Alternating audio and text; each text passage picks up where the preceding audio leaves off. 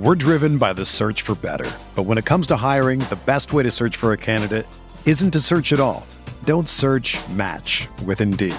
Indeed is your matching and hiring platform with over 350 million global monthly visitors, according to Indeed data, and a matching engine that helps you find quality candidates fast.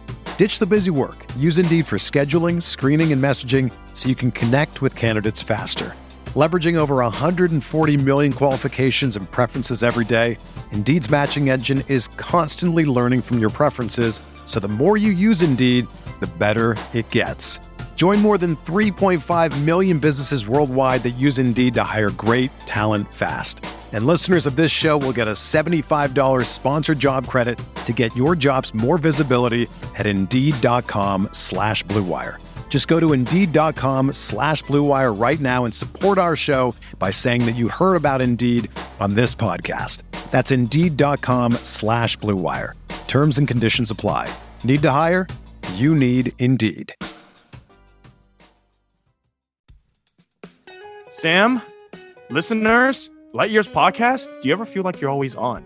What do you do when you need a moment to chill? How do you like to hit the reset button to get ready for what's next?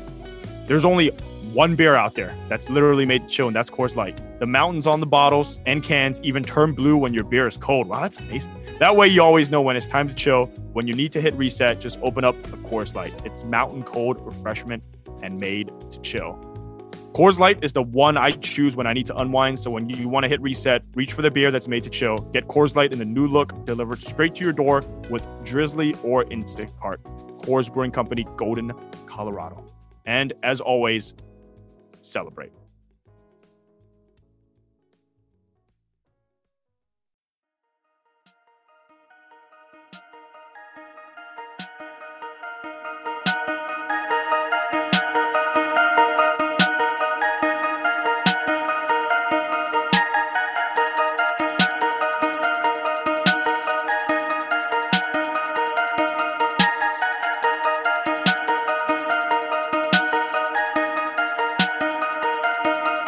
Years podcast. We are Sam. It's been a while since we did do a, uh, an open. Like I did it like a real intro just now. Remember when we used to do like real intros? Yeah. Um, Good times. I don't, I don't know, man. You know, Zaza's back, so we have to make this podcast more professional. We got to bring it back to the glory days. Fun fact: Do you know the Warriors have won a title every year Zaza's been on the roster? I mean, that's, You know just, that- that's just a fact. Facts. You know only. that in you know you know that in pickup hoops when I play with my buddies in tournaments and stuff, I'm known as Zaza now because I'm washed and I can only set screens. So, you know. you just the dude constantly walking the line. Oh, oh yeah. Oh, I've had people. I mean, back when I used to play a lot more, it was actually good. People would get so angry because, like, I would do things where it's like, where it's like you put your knee, you wouldn't be hurt, but you like put your knee under his ass, right? So it's just like uncomfortable for them where they can't like move and stuff like that. It's not like they get injured, but they'll be like, dude, what the fuck are you doing? Like, cut it out. And, you know, This is, by the way, what Draymond will be doing when he's at the tail end too, like, he's not doing that right now. or or basically Chris Paul. Chris Paul every single game. Yeah, the only Yeah. difference is those guys are significantly better, whereas like Zaza's only trait was rebound, box out, and do all the dirty things. Yeah, that, he had to do that to be good at basketball. Well, how do we start the podcast doing Zaza? Because he is the new Jerry West. He is replacing. I mean, I don't. His, his role as consultant, which really. I mean, it could mean he does nothing. It could, it, it, or it could mean he's Jerry West. You know, it's like it's one of those vague titles. Like they, they released all the new titles. Mike Dunleavy is now the assistant GM. I don't know how I feel about that one, but I'm not going to pretend. Did like- you see that? That was weird, huh? Yeah, I'm not going to. I'm not going to pretend I'm like in on the inner workings and how much he's doing. So we'll, we'll see how it works out. By the way, um, uh, everybody, please check out Blue Wire. I'm gonna do a little plug, Sam. Uh, Kevin Jones, uh, CEO at Blue Wire, doing huge things. He did a, a presentation last week uh, in front of a lot of investors, so it went really well. Uh, subscribe to Light Years; it only helps us, helps him. Five star ratings. You know, you Yeah, can roast right. me. People hate me a lot. They like you, Sam. So go ahead and throw that out there. Well, I mean that, make, that makes sense. I'm I'm the one with the heart. You're not. So, um, but no, we're we're gonna do some cool things this year. I don't really want to get into it now because these are just kind of fun summer pods. But I think we'll post more often, maybe some bonus content. We'll, we'll get into it in a month or so. There will be a lot of fun stuff. I'm really excited. I'm really excited. But So, so there's only really one piece of Warriors news this week. So we should kind of start with this, and then we can just take the pod where we want to go. Uh, the Chase Center is real. It, it, it the official opening. The Warriors have officially moved all their business ops and employees over this week. I didn't think it was actually going to be real. I remember texting you like two weeks ago. No, no, no. We were talking last week, and I was like, I was like, Sam, like, do you think this shit's actually going to get built? Like, I still look at it sometimes, and it's like, damn, this thing's not even done yet. And no less than like two days later, later, you were doing a tour inside Chase Center. Um, It- you saw it live, so your thoughts. I want to get your thoughts. We need them. The people need them. you know, some people have been critical, but like I've, it was weird for me walking through it uh, because I just never seen a game there. It, when I was walking through it, what stuck with me is the number one thing you remember about basketball games is the atmosphere. Um, and we just don't know what that's going to be like. You know, it's not a baseball stadium. Like everyone can go to AT and T Park, or I guess it's Oracle. Park Whoa, whoa, whoa, whoa. whoa and Oracle. Yes. and and you know i mean like it is just a very pretty place to watch a baseball game right but but baseball every stadium is shaped differently like you you can't really do that with basketball can you Well, our friend of the podcast, Ethan Strauss at the Athletic, had a had a had a biting piece about the shape of the arena. He said it's just a cylinder. So to your point, I guess there's not much you can do about the shape of an arena, but who cares about the fucking shape of an arena? Yeah so know. my so my thing What else is- did you like so my, like? my thing is um the sightlines appeared good they it's like 90% the same kind of bowl layout as oracle so two two levels Yep. good views from everywhere a little different but like they they didn't go for the staples center three tiered thing they didn't go for the united center where it kind of is really cavernous they're trying to create the same atmosphere whereas if the fans are into it it's loud whether that's the case we'll see right but Yeah, it did. oh, Sorry, yeah, go ahead. Oh, I was gonna say, go, yeah. So it's like it, it did seem to me they they didn't try to pack in an extra ten thousand seats or something to kind of really put the fans farther away. It's like the same type of sight lines. It did seem a little bit like a lot of my friends got that tour. Um, they probably saw you as well. They did say it was like it was pretty, it was gorgeous inside. Um, and so they were also season ticket holders at Oracle, and I think most people that went to Oracle games, great atmosphere, right, great fans, but I mean, the thing was a shit show inside. Like I, we had guys. I remember covering the team for so long. Guys were taping the floors down before the game and Yeah. pulling tape out off the floors after the game. They they said this was uh, this was gorgeous, right? Obviously, it's a brand new arena.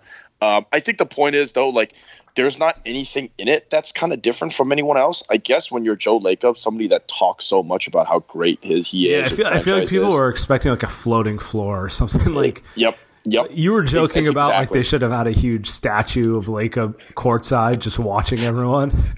like yeah i just you expect someone like Lacob, right to do something like that. But I, I think that's that's why like the expectations are from that. But outside of that it's like uh, you're right though. Like what, what are you supposed to do? What do you like what are you supposed to do with this arena that's supposed to like differentiate itself outside of hey if it's going to be loud and have good fans like the old oracle arena that's isn't that all we want? Isn't that all that yeah, so? I'll, I'll regrade it in maybe halfway through the season or after we've gone. But like, I, I kind of made a list.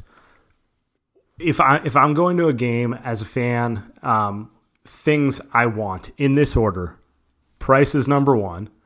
They're obviously not doing us a favor there, uh, but like, I mean, obviously. Um, two is sightline. Can I see the game well from where I'm sitting? Uh, are the fans Sam, close? you got courtside seats come on man But you know that like they, there are state I do not by the way, but like there are stadiums where the sightlines suck more than others, right? Three is how quickly can I move around? Can I get to the concessions and back between timeouts? Or if I get up, is it going to be a half Right. quarter to quarter Right, long adventure? And that was always my issue with Oracle, man. If you tried to get up to go get a beer, to go to go get some fries, to get some sort of food, you're like, okay, I got to leave at the two minute mark so I beat the rush so I can be back for the start of the next quarter. And like, you don't want to do that. You want to be able to get in and out fast. And that's one of those things where you won't know until they start playing games. Like, are there enough concessions? Can you get in and out of there quick? Or is this the type of thing where it's like, get everything before the game because if you have to go again, you're going to miss a half a quarter? Yeah. Um, I, I, thought Oracle wasn't that bad there. I don't know. I, I thought that it was relatively easy. But I, for me, it was always as a media person, I would go during. So I was like right next to the exit, right where fans kind of have to walk up to the exit, and most fans go during timeouts. I would just go whenever, so there were less people. I didn't think Oracle was too bad. I think the issue here is. Oh, and the, um, the last the last thing that I think is kind of the two the two most the two other things I didn't talk about that I think are important mm. are pre and post game atmosphere. Oracle sucks for this. AT&T Park on the other hand, I do think what makes Giants games fun is being able to go to like restaurants and bars beforehand or if it's a good game being able to like walk out and do that afterwards. Yeah, I think that whole plaza thing in front of Chase is going to be really cool pregame. Maybe I'm wrong, but those are the type of things you don't know until they start playing games. Like it, well, it turns into an event and then the, the Oh, go ahead. I'm sorry. No, no, you're right. I didn't even think about that. You're right because you look at Oracle, there's nothing around there, right? You kind of have to like Uber to downtown Oakland, basically. There's nothing around there. But um, where where Chase is right now, I, I don't think there's a massive t- uh, amount of stuff there, but they're building it out where there's going to be a it's, ton of restaurants. It's pretty close, there, so. but I do think kind of having that pregame yeah. thing like outside of it, beforehand. it does it does add to the atmosphere because people make a point. They're like, "Oh man, we should go here for an hour before the game," and then they go to the game way more excited, and then the energy permeates. Like all way that stuff, drunk. yeah, all that, but all that stuff matters. It, it's it's um, you know, it creates the atmosphere because ultimately the people create the atmosphere, and what you're trying to do is bring the best out of people, not necessarily you know, tech's not what's creating the atmosphere. What's creating the atmosphere is people being in the best mood possible. And the best mood is like from having comfortable seats, from being able to get around, from all this stuff brings the best out in people. You know what I'm saying? Yeah. And so the, I mean, you, the yeah, oh, go ahead. I'm sorry. No, you got one more point. Let's finish that up. I was going to say the, the last thing is, as you know, the tech side is a little important. Like, do does my cell phone work? Because it, we're at a point where, like, if I can't send a text, to my friend across the arena that puts me in a bad mood. That's annoying. Like that that's the last thing. And these are all things we won't know until you have 17,000 people in there. Yeah oracle didn't have working wi-fi um, ever pretty much if unless you're media. So um, no i hear you I, so a few things. Number one i think with the the the one that's very concerning to me um, people who had upper level tickets uh, the tickets at Chase did seem a little bit higher up than the ones at Oracle. Um, so it doesn't seem like upper level season tickets at, or upper level tickets at uh, Chase are going to be that great. It's almost like, man, you're really just watching that big old TV screen now instead of watching the actual game on the floor. So that's a little concerning. Um, this one I thought is a little bit funny. I can't wait to see people's think pieces on this one, Sam. Uh, I know you're fascinated by this, but they have a divider uh, between what is the I believe the people that are sitting sideline um, and people that are sitting lower level essentially. Uh, so there's a divider between that. So that's separating the billionaires from the millionaires. that's exactly what. So it's not even like the elite from the poor's. It's literally from the rich to the people that are rich but not as rich. Um, so that's that's pretty funny. So I, someone pointed out to me that divider has a, is in every other arena except for Oracle, and the purpose of the divider is because, like you, if I ever go to a game early, I just walk down to courtside because no one's going to stop me. So the purpose of it is to stop people from walking to courtside. That's the the the team cell of it. Uh, whether that's a real thing or not, I don't know but we'll see. But that's that's uh, it, it, I wasn't too mad about it when I kind of find out the location of where it was, and it's like, listen, man, like if you can get a ticket, if you could buy a ticket to Chase Center, you probably got quite a bit of money. So. Um, I think most people in there will be fine regardless. Um, I am a little bit concerned about the atmosphere, though, like most people. Um, I think what well, they've got those suites that have your personal butlers and things like that. I, I, I very much I'm going to assume a lot of those suites and a lot of people are going to they're yeah, bought up by like sales. Under, those suites are also underground. They did actually a good job of not um, stacking those seats in the middle of the arena, so it kind of like Yeah. kills the atmosphere. Um, my impression when I went there was a lot of the same season ticket holders renewed. The bigger issues to me, Seventy percent, I think it was. yeah, the bigger issue to me, like it, it, it's all the same people I saw games. The bigger issue to me is people are going to sell their tickets, and I just don't think big games will ever have a good atmosphere at, at Warrior games. Well, they again. never did at Oracle in the last two years either. so- Yeah, because and I can tell you this as a season ticket holder, the recommended resale value for the Laker games is over two and a half times what face value is. So like basically what you pay in the season ticket package, like what it averages out to. They say those Laker games should be sold for two and a half Well- times as much. And then I go on the Warriors ticket exchange and they are double that price and selling. So what you're saying is those elite games can actually be sold for five times your face value, which is to say, if you bought 44 of these, it's hard to pass up five Well- times as much to just recoup. Yeah, well, my buddy has season tickets holders. He said he's not. He's a season ticket holder. He's a new season ticket holder. He says he's not even going to go to a game. He's like, dude, what's the point? I'm going to make so much money. Like he's like, I'm probably going to go to a few, but it's like, why would I do that when I could just make a shit ton of money reselling these? I And do, it's like, it, it's not really what you want to hear, but it's like, that's money, man. What do you expect? Like Well, that's what's going to happen. I also think if you're charging people two to three hundred dollars a ticket, and everyone buys two tickets, hope maybe you split it with a buddy. But like you know, you, no one gets a one season ticket to just sit alone for 44 games, right? Um, you usually get them in pairs. So let's say you're paying $500 for two tickets for 44 games. That's 22 grand. You're gonna gone are the days where it's like 10 to 15 10 to 20 dollars a ticket and you're just like I don't need to sell it because this isn't that much money to me. Most everyone I know who has that makes good money but still is like dude if I can like cut a few thousand dollars off my season ticket tab and I don't have to go to 10 games so I only go to 30 instead of 40 why not? And I completely get that. That's where, and this isn't a Bay Area thing. This is an everywhere thing. When the tickets get so expensive, most people are like, you know, I'd going to every game is just not worth it. Why not sell half of them if I can, right? Yeah, And that's where you get the issues. And this goes well beyond the Warriors. You see the same thing in every other city in America. Yeah, well, welcome to. Uh, I, I think the people who are kind of expecting the the old Oracle atmosphere. That's just not how it's going to work, man. Like, Well, that was that was always even the- even- That's been gone for four yeah, years. even. But you know how it is. But Sam, you know you know how it is. People are going to complain and say that Chase Center is not like what Oracle is. But Oracle wasn't Oracle in the last couple of years. That's just how it goes, man. That that's how it goes. no But- yeah, it like randomly turn up for a couple games, and that's just kind of how it goes. There's too much interest in the team. It's too easy to resell your tickets. I really don't think this. If I have one issue with all the um, media critiques of the crowd, it's how woefully unaware they are of the secondhand market. Like the Warriors facilitate the secondhand market. I don't know a single season ticket holder who goes to all their games. They all resell at least 20%, most resell half.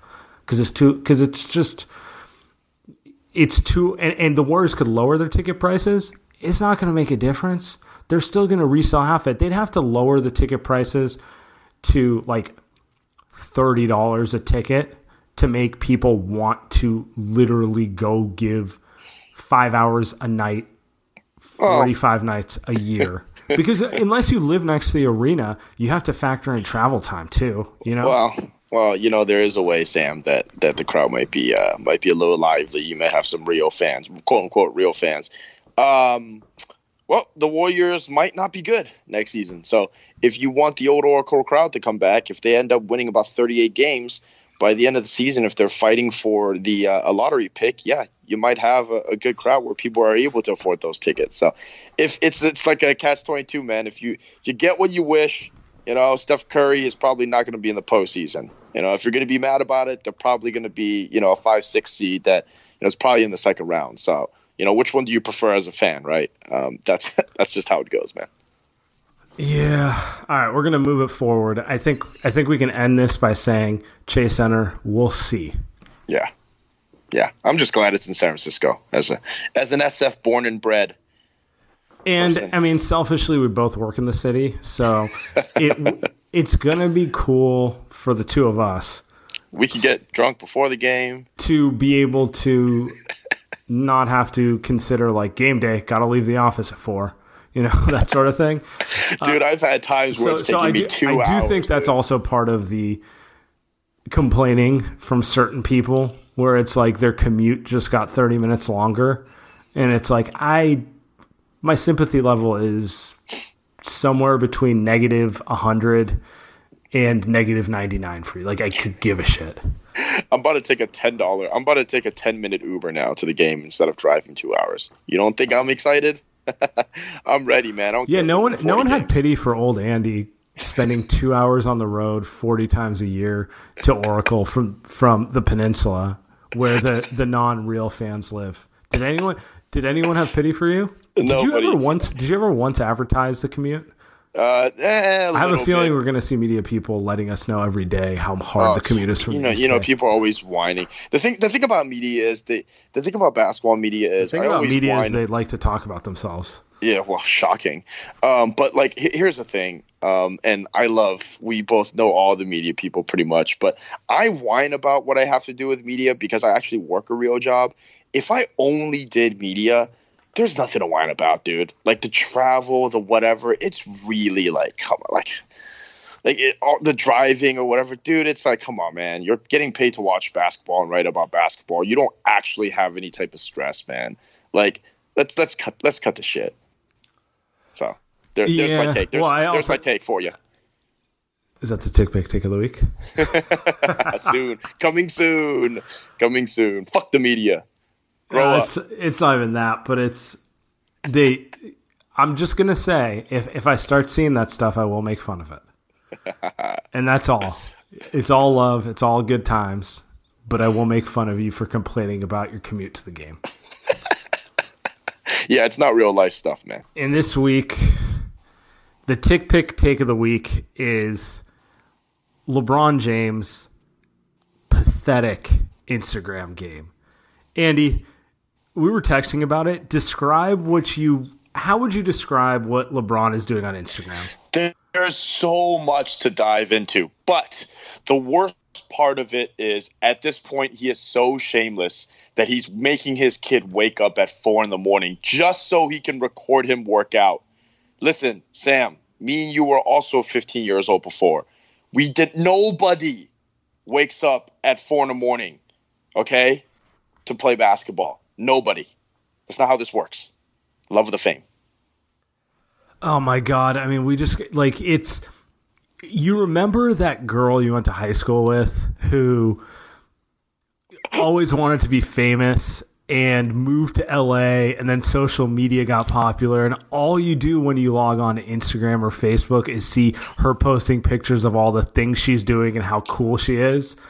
That's literally LeBron, and it's it's really unbecoming of a player of his stature, and honestly, like it just it just makes me dislike the guy. It's like he he's so insecure in himself and his place in history. He has to do this, so it's just kind of like, my God, old man. Just like everyone, everyone thinks you're one of the three best players of all time. You don't need to do this. the final uh, as as we're as the segment is sponsored by TickPick, uh, Take of the Week is that there was no need to uh, post a workout of him doing like two, three simple jump shots, and then saying he's washed and that the comeback was coming. Sam, me and you, known as one of the larger LeBron crit- critics in uh, on Twitter, have we ever even called him washed? Come on, man. No, now we're no. just fighting straw men on, on social media.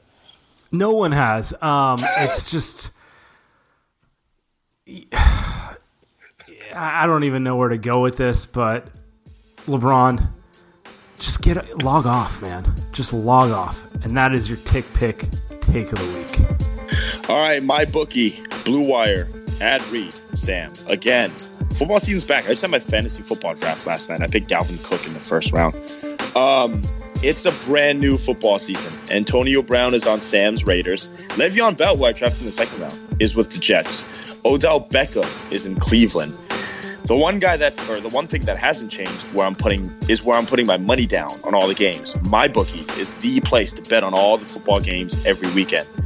Uh, our Blue Wire podcasters are using mybookie.com slash Blue Wire to sign up this year. MyBookie has better bonuses and more prop bets than any other sports book, period. I got buddies that are using this to bet on preseason games this weekend or tonight. Pretty pathetic. Um, but respect, Blue Wire. This year, they're hosting the first online handicapping super contest. First place is guaranteed to win at least $100,000, and it only costs $100 to enter. So all you got, all you got to do is pick five NBA games against the spread every week to climb the leaderboard and score your share of the huge ca- cash prize pool.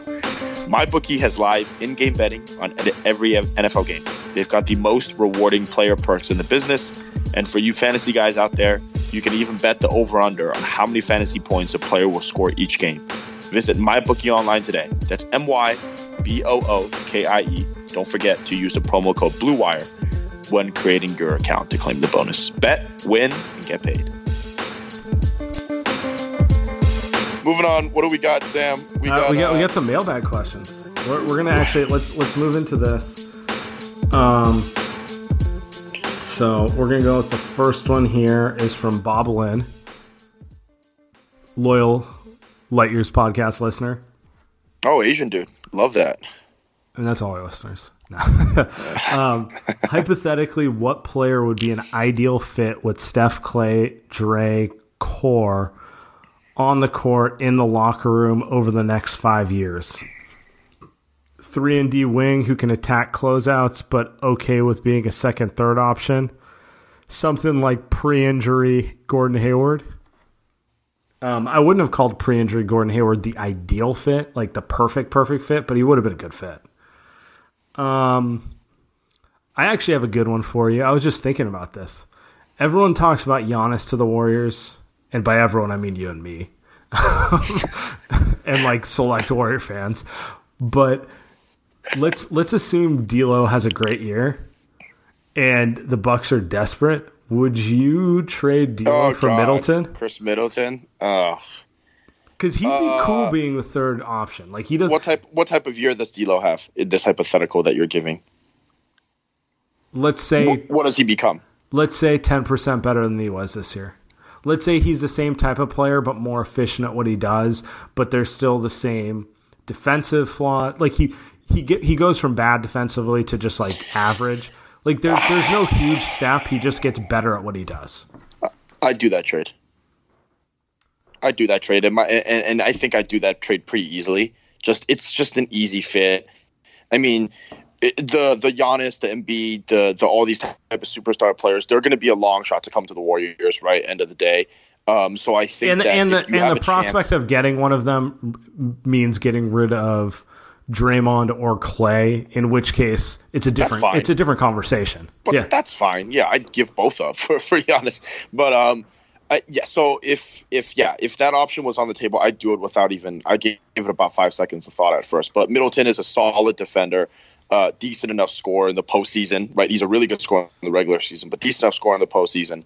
And he's not going to be like the other thing. Selfishly, is too. It, there's a pecking order, right? I think some of the issues sometimes with Steph and KD is you kind of didn't know who was going to shoot, who was going to have the ball. Now that worked out regardless because they're so freaking good. But with Steph, Clay, Middleton, and Draymond, it's perfect to where anybody can uh, spot up. Uh, Middleton can kind of get his own shot, actually better than Clay. Um, Middleton can get his really own shot. He's a good passer. He's a yeah, really good so defender. I do that in a second. I think you would too. It's just yeah, a matter of Middleton's making contracts work. Middleton's yeah. an 18 point, four to five assist kind of guy who, in other words, he'll have his nights where he can get 30, but like more nights than not, it's between like 15 and 17, right? Yeah. Yeah. Bucks would never do that trade. That's the problem. So no, they someone would have to step up on their wing defensively and yeah. they would have to feel some desperation heat that Giannis is going to leave next year, yeah. and think like we need a we need someone more creative than Middleton because the, to me the Bucks' biggest issue is Middleton is their closer. Yes, and Well, the issue is that Giannis can't close. Then that's not. It's not that Middleton is closer. But I view I view Giannis should be Giannis as a big man. I view him like AD. I view him like Shaq. Well, no, he's better than AD. No, but I view it in the same way that like he can be the best player on your team, but I don't think his game is situated to being a shot creator off the dribble from the perimeter. Well, you know, one day LeBron got there. Bron was a lot better shooter from a younger age. Correct. You could Correct. You, you could be right. Correct. Maybe maybe Giannis gets there, but I kind of view Giannis the same way I view Shaq, Duncan. I just view him as a bit like the modern version of the perfect big man. Yeah. Well, well, the, the the thing with that is if they are forced to somehow trade uh, Middleton, that means that, like you said, Giannis is going to leave, and if that's the case, then the Warriors are going to be wanting Giannis way more than Middleton. And if you had to take a guess, I mean, Giannis would probably count the Warriors as a team he would go to if that were the case. So, Yeah. um, Any so- other players you can think of as a perfect fit next to them in in this Um, scenario? I mean, Paul George comes to mind. Um, yeah, I think we realistic scenario maybe I think would be better. Um, uh, do you have to trade D'Angelo Russell? I, I, I don't think so. But I mean, I look. I mean, you kind of have to if you want to. You kind of have to to absorb a contract period. But yes, Yeah, uh, I mean, I, I was thinking Jaylen, I don't think I think Jayson Tatum's probably out of out of. But like people say Robert Covington, like I don't want that. If you want to look at more upside, I'd look at Jaylen Brown. I don't know if you do that trade, right? Probably not. I mean, I But, don't know like, what we, that- what you'd give Boston to make them want to do it, but well, I would s- I was gonna say D'Lo, right? Like that would be Yeah. that would be the guy, but. But like maybe they wouldn't do that trade either. But I think that that is on the right track though. It's just not much you can get. Like there's no not a real player like that if you look around the league because wings are so um and that might that might Everybody wants a actually wing. that might actually be why Robert Covington is the more realistic option because you start running down the list of wings who can play Mm-hmm. both ways. Mm-hmm. It's a really short list. Like you you you realize how good a player Klay is. Like it's easy for us watching Klay every time, every day, basically be like, well, he can't create off the dribble. He's not not that great, right? But then you're like, there's like 10 wings who can score 20 points and guard the other team's best player at a high Yeah. level. Max. At a There's high even- level. There's not even 10. So I take back. There's a five. Yeah, like look at like people like people are gonna say like oh Bradley Beal or like uh you know who who are the shooting guards like that are like better uh dribble creators right than Right. Klay, but they don't play no defense and they're not the lock the knockdown shooter that Klay is. I'd rather have Klay ten out of ten times than someone like Bradley Beal. That's just how it's gonna be. Like we're talking playoff games. That's the, well, I, I'm not even gonna go on that rant, but like. Klay Thompson is a proven playoff performer, and I, I just don't like seeing people like Bradley Beal mentioned in the same breath. And I But, like uh, Bradley Beal. I think he's really good. I don't know why. I don't know why I'm picking on Bradley Beal. Let's, let's move on to the next question. Bradley bad. Beal does um, does get overhyped every summer a little bit. But anyway, um, but so does D'Angelo Russell. And now he's a Warrior, so. Yeah. All right, here's the next one. Light Years Podcast. This is from Ron Dizzle. Are there any other foods that have this much hype? Like Oh Popeye's God, chicken are we sandwich? doing a? F- Would you food corner? compare it to Russell Westbrook? Considered one of the best, causes fights, ultimately a nice fad, but will flame out eventually and get you nowhere. Your thoughts? I like this. you had the Popeyes chicken sandwich. I have not because I do not chase every trend I see on Twitter. Um, That's because you're old. And and I'm my own person, so there's that too. Uh, Let's what see. do you I, I did like one? him. I kind of want to take it. Is Russell Westbrook the Popeyes chicken sandwich of of basketball players? I'm going to say yes. The the the 16 17 Westbrook MVP campaign, which is literally where Mad KD went to the Warriors campaign, was definitely an internet created fad. He was never the MVP. He was never nearly that good. And it just took on a life of its own because people online are very bitter. Um, I will let I will leave you to answer that question. My thoughts on the online thing is, Sam. I think the NBA, from the media to the players, give way too much credence to what is said from what is essentially a minority on Twitter. Um, I think the NFL, while they are a much worse uh, organization in terms of how they deal with social issues, do not really care what is said on Twitter and social media because they know at the end of the day, that's not the majority of people um, that are fans. I would agree with that. I think that's a very, very smart take. Yeah. Um, so Some would say pivoting to it as being ahead of the times. I kind of think it's somewhere in the middle. Uh, but your ultimate point is is accurate. yeah. All right, It- let me. what do we got next? from Wise Man Thirty? Is Kobe the ultimate love of the fame player we've seen? Dude who created the nickname Black Mamba used the myth surrounding that persona to make us think he was near goat status and gave rise to the worst fan base in sports, the Kobe Stannies. You want to take this one? I'm gonna say no. The worst love of the fan Ooh. player is clearly LeBron James. Kobe started doing this at the tail end of it. I mean, he created the Black Mamba thing, and like every one of his press conferences was like some sort of cryptic thing about like how hard he works. Uh, but he didn't. He just it wasn't as marketed as as this this tweet saying, in my opinion. I think he took on a life fit at the end, but I don't think it's love of the fame. Love of the fame is in the moment far more, and he was far too obsessive in the moment. Um, I think it's yeah. I think it's a little bit of both. I think end of the day, Kobe is someone that he would do what it took to win a basketball game. Um, and now part of that is gonna he wants to look good, but I think that he always just really just wanted to win titles, and whatever came along with that, calling himself Black Mamba, etc., he'll live with. I think LeBron is more like, hey, if I don't win a title, let me think of ways to kind of um, to kind of make myself look a lot better in the light, uh, despite not winning. I think with Kobe, it was always I need to fucking find a way to win, no matter what. So, um, yeah, that's more love of the game than it is love of the fame. Though I think there's a little bit of both with Kobe, of course. There's a Uh, little bit of both in every one of us. yeah, some of us is more of one than the other. Um, that was a great question. Uh, ch- ch- ch- All right, what I do we one, got next? you. Bet your life twenty three. This guy cracks me up. Andy Liu, explain your love Oh, affair God. with Taylor Swift and dubstep. I didn't think you were going to actually ask this one. Um, first off, I'm not a dubstep fan. I, I like EDM. I don't like dubstep. There's a difference. People don't understand that EDM is. There are different genres of EDM. Okay, there's like trance. There's dubstep.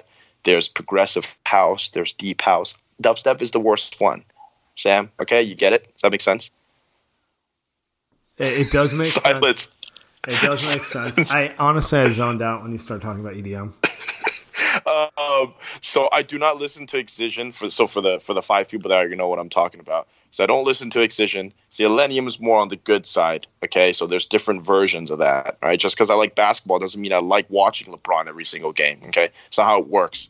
Um, with Taylor Swift, I, listen, man, it's like you have like you have those like guilty pleasure like music, music. Wow, music. I can't even talk music. Right, where it's like No, you never. listen to it like you just like you like it but you don't really want to admit that you like it. You know what i mean? Taylor swift is definitely that for me but i'm fully aware of admitting that i like taylor swift. I always have. I can't i can't i can't knock her. It's just it's entertaining. It's kind of depressing. It's poppy. Sam i know you like it. Next question. Your From- girl likes it. How about that? From Walter Bedford. Why do most analysts rank Harden above Steph? To me, Steph is a tier above.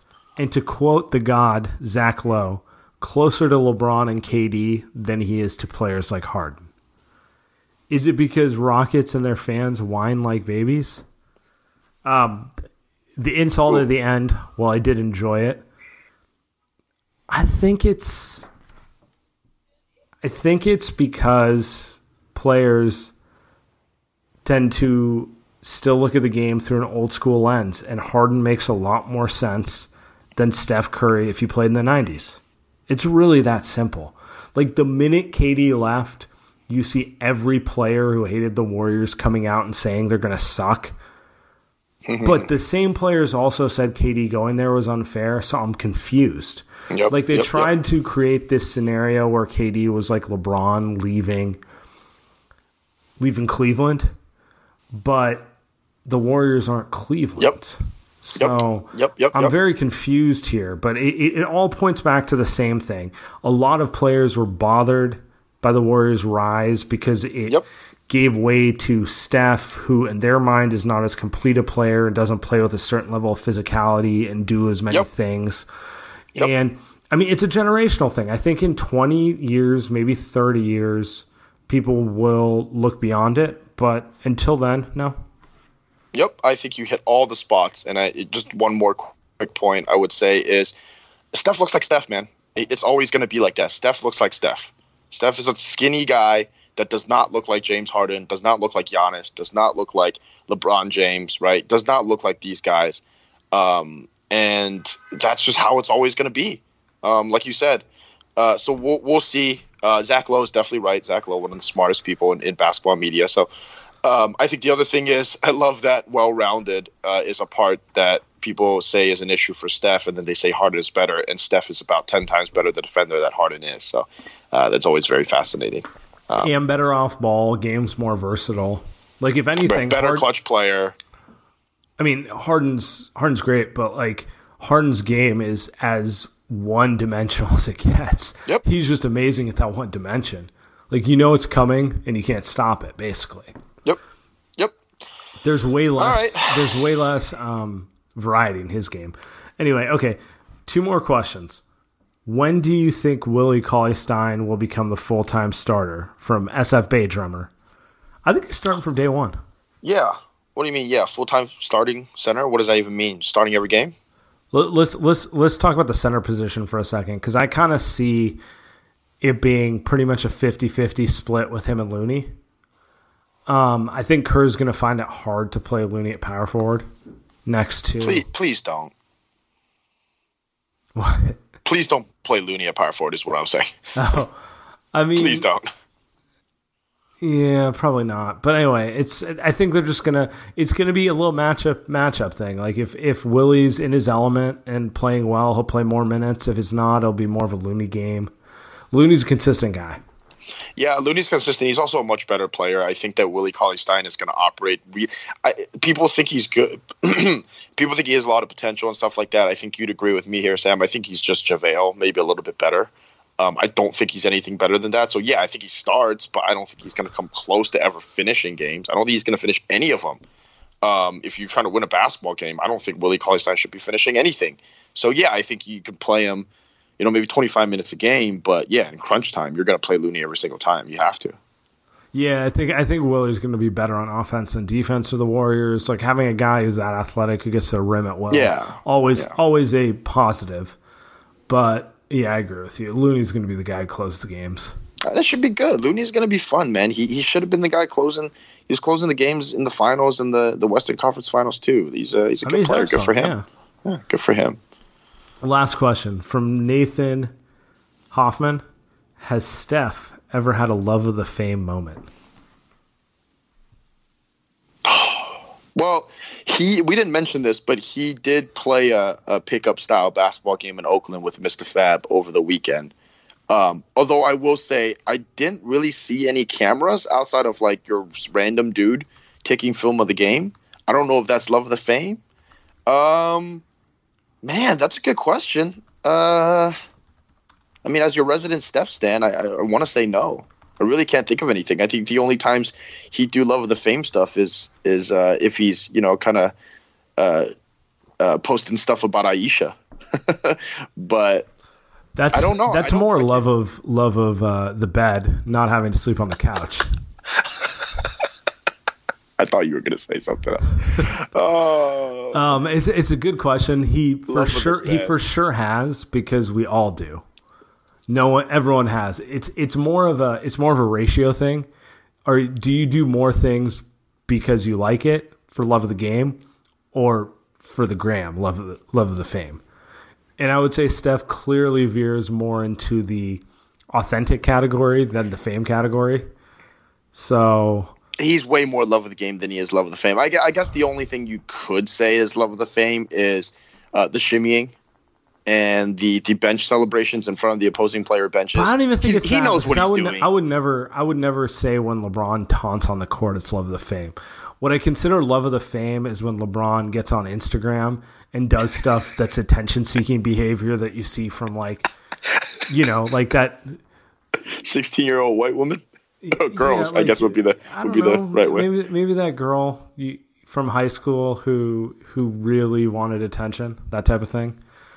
But you know, uh, we're not gonna go there.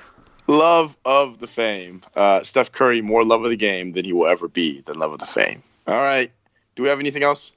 Nah, we'll get out of here. Um, we're gonna do a few more of these kind of shorter pods uh, up until training camp, and then we'll get back into the grind. Yeah, we're almost back, man. I'm fucking juiced. So, but yeah. Anyway, uh, Blue Wire. Next next week we'll uh, next week we'll pod about how disappointed you are in Jimmy G. Listen, it's going to be a great season for us. I, I'm very excited. It's halftime right now. Kendrick Bourne had a big catch for a touchdown. I'm excited, man. Our D line is deep. We've got decent, you know, I got a decent secondary. I thought was going to be uh, really bad. Um, Dante Pettis is soft, right? So that's an issue. But I don't know. Shanahan's a genius on offense. I kind of think that's going to take care of itself. And uh, I, Niners going to win eight, nine games Is he good? Is On he offense. actually is he actually a genius? Because on offense. I don't actually buy that. Yeah, you don't buy that because you're Jon Gruden is an idiot. That's why. No, Gruden's not an idiot. Gruden Don't pro- don't Super- project. Gruden has a Super Bowl ring. Don't project. Um, God, oh, God. 20 years ago. Fifteen. Uh, but we can we can let that go. I'm not I'm not actually sure he's a genius. I think he's I think he's a genius the way that people think Russell Westbrook's a genius. Oh my. Okay. Ah, we out of here. Fame.